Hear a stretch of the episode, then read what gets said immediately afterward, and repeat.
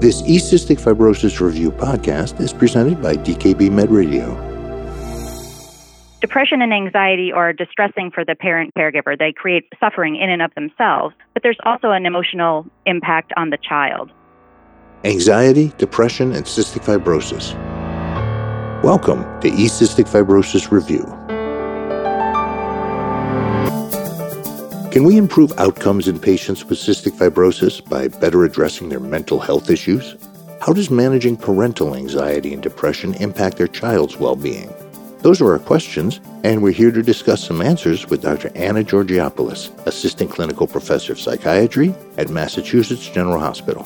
Dr. Georgiopoulos' disclosures and additional CME information can be found on our website. Please go to ecysticfibrosisreview.org and click on the Volume 9, Issue 2 link. I'm Bob Busker, Managing Editor of E-Cystic Fibrosis Review. Dr. Georgiopoulos, thank you for joining us today. I'm glad to be here. Our learning objective is to describe how a parent's mental health can impact their child with cystic fibrosis. So start us out in the clinic, if you would, please, Dr. Georgiopoulos, with a patient scenario. Sure. Let's think about a 7-year-old boy who has not gained weight since his last CF clinic visit 9 months ago. When it's time for his throat swab, he becomes angry and refuses to open his mouth. His mother is screened with the PHQ-9 and GAD-7, scoring in the moderate range for both depression and anxiety. So, a 7-year-old child is acting out in the clinic, and his mother screens as moderately anxious and depressed. What's the evidence that supports a connection there? Well, we know that depression and anxiety are common in parents caring for children with CF. In the international TIDE study, which screened over 4,100 parents, they found elevated symptoms of depression in 31% of fathers and 37% of mothers, and also elevated anxiety in even more, 36% of fathers and 48% of mothers. Depression and anxiety are distressing for the parent-caregiver. They create suffering in and of themselves, but there's also an emotional impact on the child. In the TIDE study, when parents had elevated symptoms of depression or anxiety, there was a more than doubled risk for depression and anxiety symptoms in their adolescent as well. That's especially important in CF because of the impact on the physical health of a child, which is mediated by adherence. Barker and Quittner published a study that showed, for example, that parent depression was associated with decreased adherence to enzymes and then subsequent weight loss in the child with CF. So the mother has symptoms of anxiety and depression, and that affects the child's adherence to his CF therapies, which affects his health. That's a really important point. We know that depression decreases attendance at CF clinic visits. In this case example, the boy that I described has not been following up closely with care. His family last came to clinic 9 months ago. The relationship between anxiety and adherence is more complicated and may be curvilinear. Curvilinear? What that means is that a small amount could be helpful to help us mobilize and think about the importance of taking action when something that's actually critical to our health or lives is happening. However, a large amount could result in feeling paralyzed or avoiding what's making us feel anxious. In this case example, the parent's anxiety could also be what's driving the missed clinic visits. For example, the parent may be aware that the child is struggling with his nutrition and worry about what will the doctor say if his weight is down again. That's why it's so important for members of the multidisciplinary CF team to be non-judgmental in the way they communicate and instead to express curiosity rather than criticism about any barriers to care. This boy is often uncooperative with routine medical procedures such as throat swabs, so it's also possible that the parent feels anxious and embarrassed and may avoid clinics to prevent that kind of discomfort in herself. However, it's also possible that she wishes to protect her child from pain or discomfort and therefore keeps him away from clinic if she feels like the visit could possibly wait. Unfortunately, that would result in his not receiving the needed medical care and could make it difficult for him to develop the sense of self-efficacy that he'll need for a lifetime of disease self-management. So in a case like the one we're discussing, the mother has symptoms of depression and anxiety that have been identified by screening. What should the clinician do about it? What does the guidance say? Well, Cystic Fibrosis Foundation and European CF Society guidelines recommend offering annual screening to caregivers of children with CF between the ages of birth and 17. So in general, the response would depend on the severity of the symptoms. If there are no symptoms, we'll rescreen in 1 year. If there are mild symptoms, so in the range of 4 to 9 points on the PHQ-9 or GAD-7, we would provide some education and support and then repeat the screening in 3 months. If there are moderate to severe symptoms and impairment, for example, with scores in the 10 and above range, then we would treat. It's important to note, though, that screening is not the same as diagnosis and that assessment is required before treatment. That's why we would think about what else might be going on. Some CF centers are using more comprehensive tools, such as the psychosocial assessment tool adapted for CF or the PAT-CF, that could be used to help identify comorbidities and contributing factors, such as financial stress, marital conflict, or parent substance abuse that could be playing a role. Regardless of the concerns that are identified, the CF team can then refer for evidence-based treatment for depression and anxiety, for example, through a parent's primary care provider. And then it's important to follow up any obstacles that are identified to accessing care.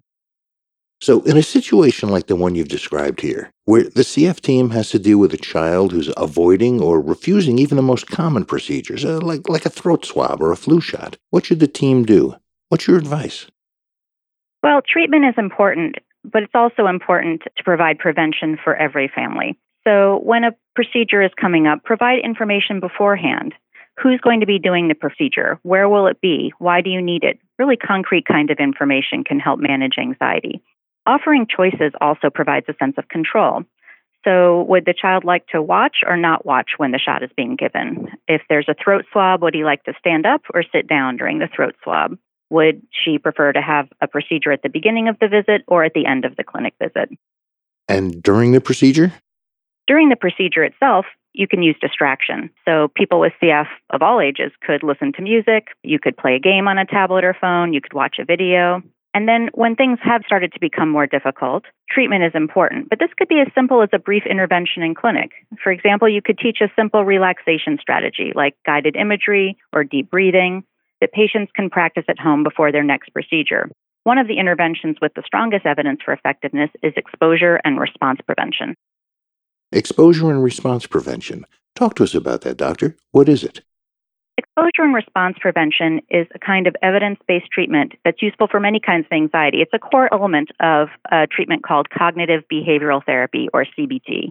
This strategy could be used to address procedural anxiety in the child, but it's also helpful to address the anxiety that a parent may experience and then models for the child. You know, the younger the child is, the more important it is for parents to be involved in mental health treatment so that they can model facing fears rather than accommodating for anxiety, or in other words, giving into anxiety. That's important because we know that avoidance actually increases anxiety over time. It makes you feel better in the moment, but then as time goes on, it gives your body the signal that this really is a dangerous thing and you should just stay away. On the other hand, repeated gradual exposure in a safe setting reduces anxiety over time. So in exposure and response prevention, you would work with a clinician to develop a fear hierarchy. In other words, you might rate various kinds of exposure to what you're afraid of on a scale of 1 to 10. So looking at pictures of needles, you might say, well, that's a 2 out of 10 for me. But watching a video of a shot being given, that would be a 5 out of 10. And if I had to hold a cap needle in my hand, that might be a 6 or 7 out of 10. And then you practice each step, starting with things that seem easier and more manageable until it becomes easier. And eventually you're able to work up to having that shot or doing that procedure that you need to have done. Dr. Georgiopoulos, this has been a very interesting case, and I thank you for bringing it to us. Let's wrap it up now by returning to our learning objective, which is to describe how a parent's mental health can impact their child with cystic fibrosis. What are the key things our listeners need to know? Well, first of all, depression and anxiety are really common in caregivers of children with CF. And CF Foundation European CF Society guidelines recommend that we screen parents of children with CF from the ages of time of diagnosis to age 17 every year for depression and anxiety using standardized tools, the PHQ-9 for depression and the GAD-7 for anxiety. When we can address the mental health of parent caregivers, that provides us with an opportunity to improve the physical and emotional health outcomes in the child with CF along with the parent. And we should be offering behavioral strategies to every family living with CF so that we can minimize the anxiety and distress that are related to medical procedures. Well, thank you, Doctor. And we'll return with Dr. Anna Georgiopoulos from Mass General Hospital in just a moment. Hi, this is Bob Busker, taking a quick break from our discussion with Dr. Anna Georgiopoulos to talk about adherence.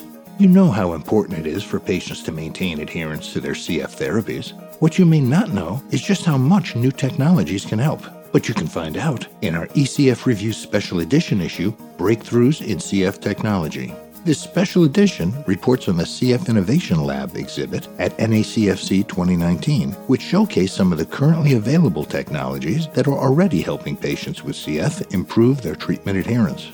ECF Review's special edition, Breakthroughs in CF Technology, is CME accredited, and like all ECF Review programs, it's provided without charge. You can access Breakthroughs in CF Technology at ecf.dkbmed.com/SE2020. Welcome back to this Cystic Fibrosis Review Podcast. We've been speaking with Dr. Anna Georgiopoulos, Assistant Clinical Professor of Psychiatry at Massachusetts General Hospital. And we've been talking about parents and children. Now, Doctor, our next learning objective is to summarize the options for treating depression and anxiety in adults with cystic fibrosis. So, once again, if you would please, Dr. Georgiopoulos, take us to the clinic. A 26-year-old woman with advanced cystic fibrosis lung disease has noticed symptoms of depression and anxiety for the past year as her disease has been progressing. She expected that her mood would improve once she could access either lung transplantation or highly effective modulator therapy. Unfortunately, although her lung function stabilized once she started elexacaftor, tezacaftor, ivacaftor, she's become increasingly depressed. She feels guilty that she's still alive while others with CF that she has known are not. Her PHQ-9 screen is consistent with severe depression, and her GAD-7 anxiety scores are in the moderate range. So here's an adult with cystic fibrosis who shows severe depression and moderate anxiety. Question one, why was she screened in the first place? International mental health guidelines recommend annual depression and anxiety screening for adolescents and adults with CF ages 12 and above. Everyone should be receiving preventative interventions from a young age. Those whose score are in the minimal range should rescreen after a year.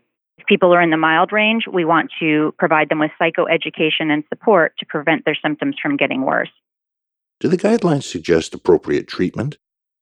For most who need treatment, following clinical assessment, if they're in the moderate range and above, for example, we would start by offering evidence-based psychotherapy such as cognitive behavioral therapy or interpersonal therapy. If they have severe anxiety, cognitive behavioral therapy with exposure and response prevention is the recommended treatment per the Cystic Fibrosis Foundation ECFS guidelines. However, in the case of severe depression, it's appropriate to start both medication and psychological interventions at the same time in order to provide the quickest and most robust response. Medications to treat anxiety and depression. How does having cystic fibrosis affect the available choices? The guidelines recommend 4 selective serotonin reuptake inhibitors, or SSRIs, as first line for most adolescents and adults with CF who require medications. Most of these medications also have regulatory approval for depression and anxiety in younger children. However, we have to consider both the personal response history and family response history to medications, and also the side effect profiles of antidepressants that might be particularly salient to people with CF. For example, mirtazapine may be associated with weight gain, whereas bupropion might be associated with weight loss. It's also important to consider the possibility of drug-drug interactions. For example, linezolid is a commonly used antibiotic in CF that could increase the risk of serotonin syndrome when used with some antidepressants. It's also possible that psychotropic medication could add to the risk of QTc prolongation when other CF medications are used. And we also want to be particularly careful when people are taking immunosuppressants for lung transplantations and consider the impact when CFQR modulators are used. I want to hold a moment on that last thing you said, Doctor, about the impact when CFTR modulators are used. This patient you brought us is on CFTR modulators, triple therapy with elexacaftor, tezacaftor, and ivacaftor. What effect might that have in managing mental health in this patient, and or for people with CF in general? In the clinical trials of highly effective modulator therapy, there was a great improvement in quality of life. So it's very possible that when people's physical health improves, their mental health also improves. However, there have been some case reports by Mackenzie and Tawakar of an increase in depression and anxiety, suicidal thoughts, or behaviors that are temporally associated with the initiation of lumacaftor-ivacaftor combination. Why might this be? Well, there are several hypotheses we could think about. The first is that it's just a coincidence. Depression and anxiety are common in people with CF, and so there's a possibility that depression and anxiety will worsen at the time that a new medication is started. And there's no epidemiologic evidence at this time to support a connection between the two. The second hypothesis could be that an impact could be psychologically driven. In the case we talked about, we heard about some survivor guilt. There's also the possibility that people could feel uncertain about their future plans when their health status changes.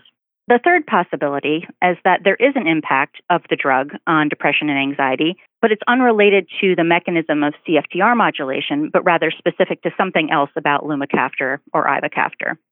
It's also a possibility that there is a direct impact of the drug, but it is related to the mechanism of action of CFTR modulation because we know that CFTR is found in the brain. The fourth hypothesis is that there could be a drug-drug interaction with an SSRI and a CFTR modulator. In particular, we know that there is a drug-drug interaction that occurs between lumacaftor and some SSRIs. There's a drop in the level of citalopram, escitalopram, or sertraline, but not of fluoxetine when lumacaftor is started. This wouldn't be applicable to elexacaftor, tezacaftor, and ivacaftor combination or other CFTR modulators that don't contain lumacaftor. Interesting hypotheses, Dr. Georgiopoulos. Thank you for sharing them. I want to turn now to psychotherapy.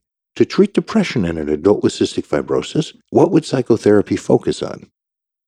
Well, the way that psychotherapy might address depression for someone with CF would depend on the form of psychotherapy that's being used.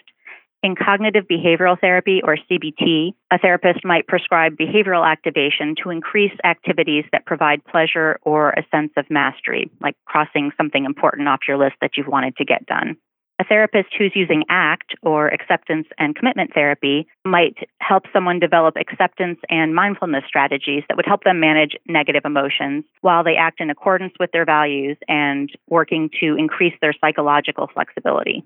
If someone is using interpersonal therapy, or IPT, they would focus on losses or grief that triggered the current crisis. For example, there could be grief or loss around friends or family members with CF who have died or become sick. And finally, dignity therapy is a form of existential psychotherapy that could help someone with advanced disease to help find meaning and leave a legacy for their loved ones as they approach the end of life. Is there evidence supporting the feasibility and effectiveness of any of these therapies? And I'm talking about specific evidence for individuals with CF. There's a growing amount of evidence for many of these kinds of therapies for people with CF. The CF Care study was a study that integrated mental health screening with larger palliative care project that could be implemented in a CF clinic. Patients were referred for cognitive behavioral therapy, stress management, or psychopharmacology, and they showed improvement in their PHQ-9 depression scores. There are also some randomized clinical trials going on currently of other forms of psychotherapy. For example, the Mass General Group is working on CFCBT and has pilot data that shows improvement in depression, anxiety, and quality of life on the CFQR quality of life scale, and improvement in perceived stress and coping skills. They're currently doing a randomized controlled trial in adults in the United States and a pilot of an e-health version in the Netherlands. And this group is also developing a downward extension to an adolescent manual. Project Uplift is an example of a multi-center trial that's currently ongoing of virtual group CBT for adolescents and adults with CF.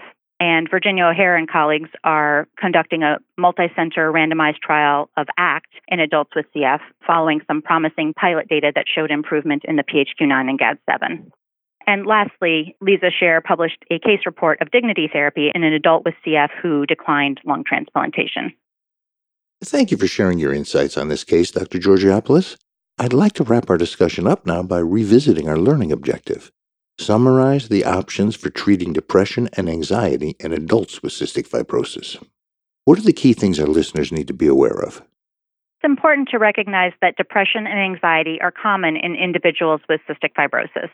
CF Foundation and European CF Society guidelines recommend that we provide preventative interventions for depression and anxiety to all individuals with CF, and that we start screening annually with the PHQ-9 and GAD-7 at age 12, continuing through adulthood. Those who have minimal symptoms of depression and anxiety should be rescreened in a year, while those who have mild symptoms should receive education and supportive interventions. For all individuals with moderate to severe depression or anxiety, psychological interventions should be offered. There are a number of evidence-based options that include cognitive behavioral therapy, or CBT, acceptance and commitment therapy, or ACT, interpersonal therapy, or IPT, and dignity therapy. Pharmacotherapy, most often a selective serotonin reuptake inhibitor or SSRI, should also be offered as a first-line treatment for individuals with CF who have severe depression, and also when psychotherapy for depression or anxiety is either not feasible to use or not fully effective. Dr. Anna Georgiopoulos, Assistant Clinical Professor of Psychiatry at Massachusetts General Hospital, thank you for participating in this eCystic Fibrosis Review podcast. Thank you, Bob. It's been a pleasure. For eCystic Fibrosis Review, I'm Bob Busker. To receive CME credit for this activity, please take the post test at ecf.dkbmed.com. eCystic Fibrosis Review is supported by educational grants from Vertex Pharmaceuticals Incorporated, AbbVie Incorporated, GEC USA, and Mylan. The opinions and recommendations expressed by faculty and other experts whose input is included in this program are their own. This enduring material is produced for educational purposes only. eCystic Fibrosis Review is copyright, with all rights reserved, by DKB Med, LLC. Thank you for listening.